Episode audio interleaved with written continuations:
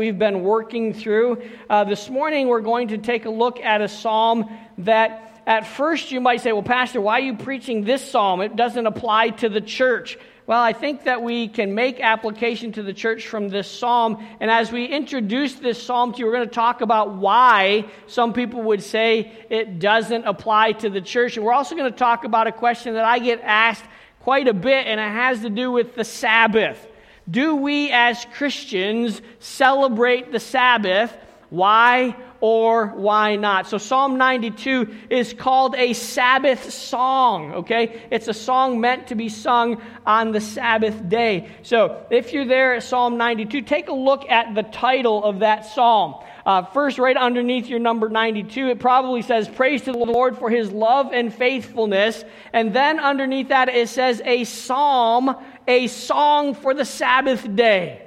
Okay? So when we think about the Sabbath day, we usually think about the Jews and what they did on the last day of the week. It was the seventh day of the week. That's what the, that's the day the Sabbath was. So we're going to do a quick comparison of what the Sabbath is and what the Sabbath is not. So as we think about what the Sabbath is, we first of all, we understand that the Sabbath is a day of rest, okay? Remember, eh, let me ask you a question though. When was the Sabbath instituted?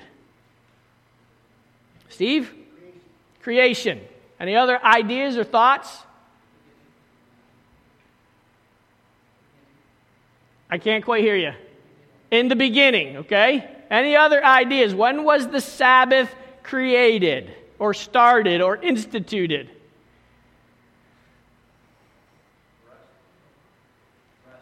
Rest, that's why it was created, yep. Let me give you a hint. We haven't got the right answer yet. Barry. Leviticus, okay? That's, that's closer. We, Leviticus is kind of a hard uh, time frame to set because it kind of just introduces us to the law. But that's when the Sabbath was started. The, the Sabbath was given with the law. It doesn't go all the way back to creation. Now, people will say, yes, it does.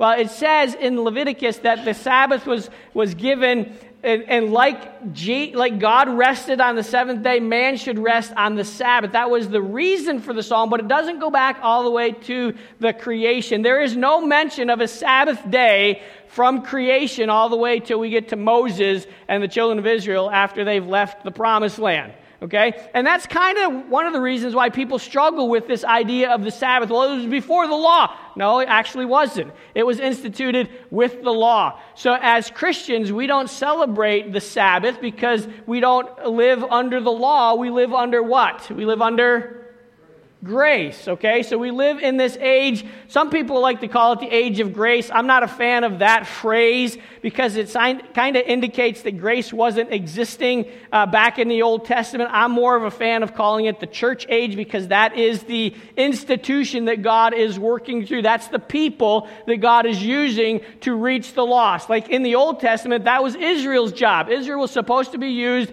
by God to reach the other nations around them who didn't know God. Christians today who make up the church are supposed to be used by God to reach those who don't know God, to bring them into the family of God, into the church, okay? So that's one of the major differences. The Sabbath was given for rest, and the, the, the Lord's Day, if you will, was given for what? Why do we gather on the Lord's Day?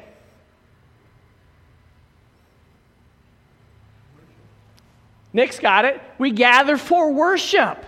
We gather to declare the worth of our great God. So one was for rest, the other is for worship. When was the Sabbath celebrated? It was celebrated on the seventh day, the last day of the week. How does that compare to the Lord's Day? We celebrate the Lord's Day when? On the first day of the week. You say, Pastor, how do you know we're supposed to have church on Sunday anyway? Well, every time the New Testament talks about when the people gathered, he says they gathered on the first day of the week. Paul, when he was given instructions to um, other churches about helping the church in Jerusalem, he says, When you gather on the first day of the week, Set aside your offering. Set aside the money that you're going to give to the purpose of the Lord's work. So we have the first day versus the seventh day, the Lord's day versus the Sabbath. Um, so we also understand that in the new, the, the, the Sabbath is talked about a lot in the Old Testament, right? And if you broke the law and you didn't observe the Sabbath day, what was supposed to happen to you?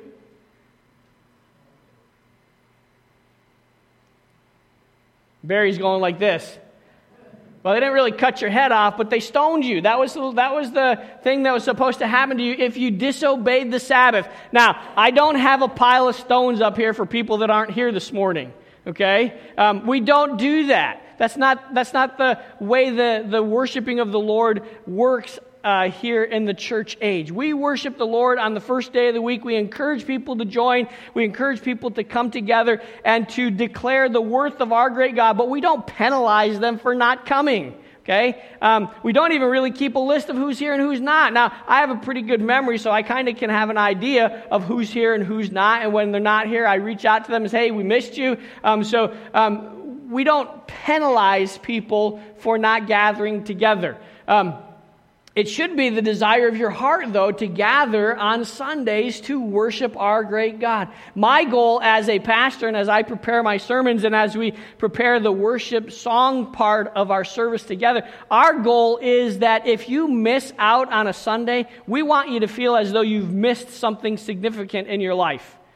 Um, and, and, whether that's the, the song parts of the service, which prepare our hearts for the, the, the, preaching of the word, or it's the preaching part of the service, we want you to feel like you've missed something because you didn't gather uh, on Sunday morning to worship our great God. So the whole. Um, you know, the idea of if I don't do it, what happens to me, that's totally different between the Sabbath and the Lord's Day. The other thing is that as we get to the New Testament, we never see that the church is commanded to gather and observe the Sabbath day. Okay? And that's probably the biggest reason that we as a church, and I don't mean great Calvary Baptist Church of Preble, I mean churches in general, local churches all over the world don't observe the Sabbath days because we're not told to do that. Okay? We are told, though, to gather on the first day of the week. Why? Because that's the day our Lord resurrected from the dead. He defeated death, he defeated the grave on the first day of the week. So we gather every Sunday to celebrate the resurrection of Jesus Christ from the dead. And can I tell you this? There is nothing better to celebrate than the resurrection of Jesus from the dead. He is not here, he is risen, he's alive. I had a conversation again with one of the ladies uh, that was doing the elections here on Tuesday. She came back in. She says, Yeah, she said, I had to do some research about why our church has Jesus on the cross. And she says, Because our church focuses on the sufferings, but your church focuses on the resurrection. I said, Hallelujah. Yes, we do. We celebrate that death could not hold our Savior in a tomb, suffering was temporary, and Jesus is alive, and He's coming back for His children. That's what we celebrate. That's the difference between the Sabbath and the Lord's Day. We gather to celebrate the fact that our Savior has given us the victory over death, over gra- the grave, and over sin. People are often confused why we don't celebrate the Sabbath because it's part of the Ten Commandments. So, you know what? We don't celebrate, we don't necessarily preach that we keep the Ten Commandments. At least we don't keep them for the same reasons the Jews kept them. The Jews kept them because they, that was their that was prescribed for them of how to live right, how to live holy, how to be rightly related to God. You keep the law. But it was very frustrating because it didn't take very long for you to figure out, man, I can't do this. I can't keep the law. I fall short all the time. God sent his son, his only son, Jesus, the perfect Lamb of God, God in the flesh and God fulfilled the law. God kept the law. So you and I don't have to keep the law. Now, that doesn't give us the freedom to sin whenever we want, but we observe the things that are in the law. They're all repeated in the New Testament except for the Sabbath day.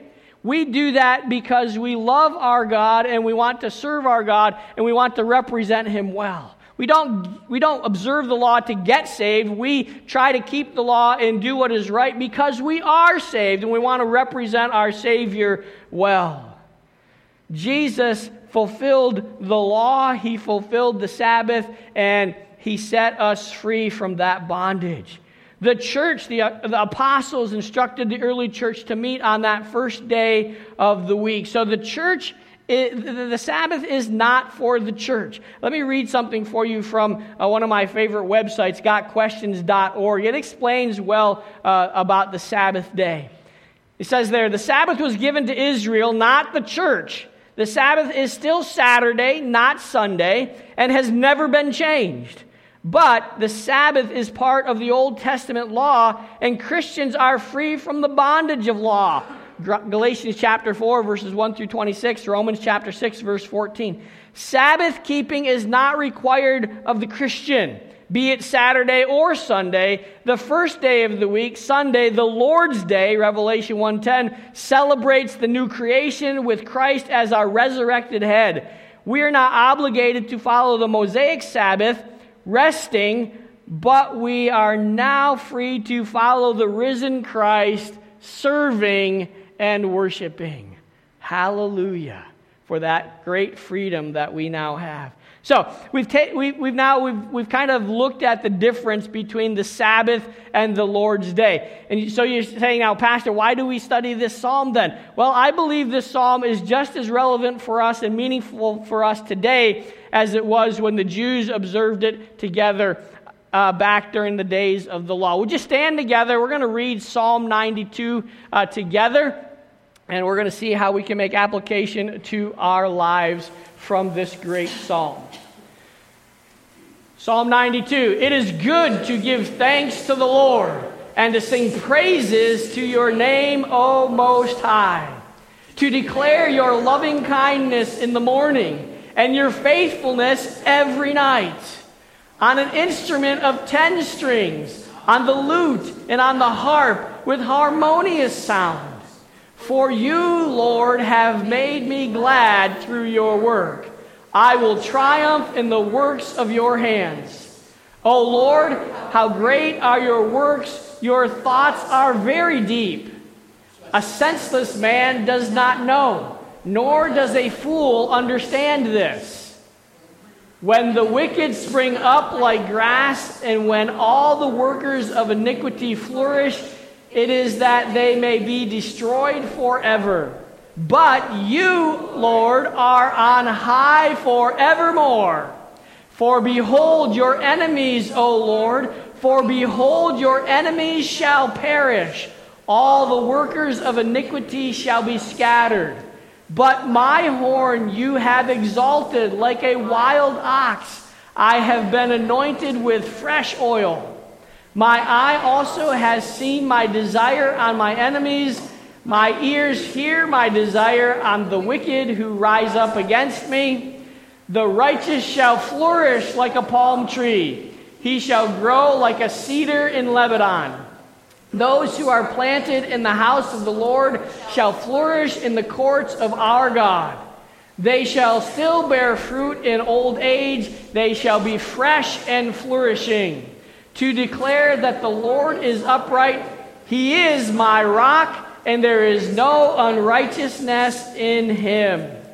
All right, let's ask the Lord to bless our time in His Word together. Gracious Heavenly Father, we come before you today and we thank you for your Word. We thank you that your Word is timeless, that your Word remains relevant for your people today. We ask that as we look at this psalm together, this song of the Sabbath, may we learn from it how we should respond in our love, our gratitude, our appreciation, our thankfulness to you. Bless our time in your Word, we pray. In Jesus' name, amen. All right, you may be seated. How does this psalm break down? Well, this psalm is really what we would call a psalm of thanksgiving. So each section in this psalm refers to different reasons for giving thanks to our great God. At first, we see in verses 1 through 3 that we give thanksgiving and praise to the Lord for his person, for who he is. All right? As the psalmist starts out here in Psalm 92, he said, It is good to give thanks to the Lord. I want you to understand where our praise, where our thanksgiving is directed. It's directed heavenward, okay? We're to give praise to the Lord, okay? Who is the Lord? Notice the word Lord there. It's all capitalized. You know what that means? That means that we're talking about the covenant keeping God, a God with one with whom one has a relationship. Okay? Our praise should not be directed to anyone here on earth, but it's always given to our great God in heaven. Heaven is the abode of our great God, and so we direct our praise heavenward to the to the skies because that's where God dwells. Now, it's not like we're always looking up to see where, you know, but God's abode is in heaven and someday, you know what? We're looking forward to going there. We're looking forward to being caught up in the sky, caught up into the heavens, where we'll meet our Lord and Savior and He'll take us home to be with Him forevermore. So our thanks and our praise is directed to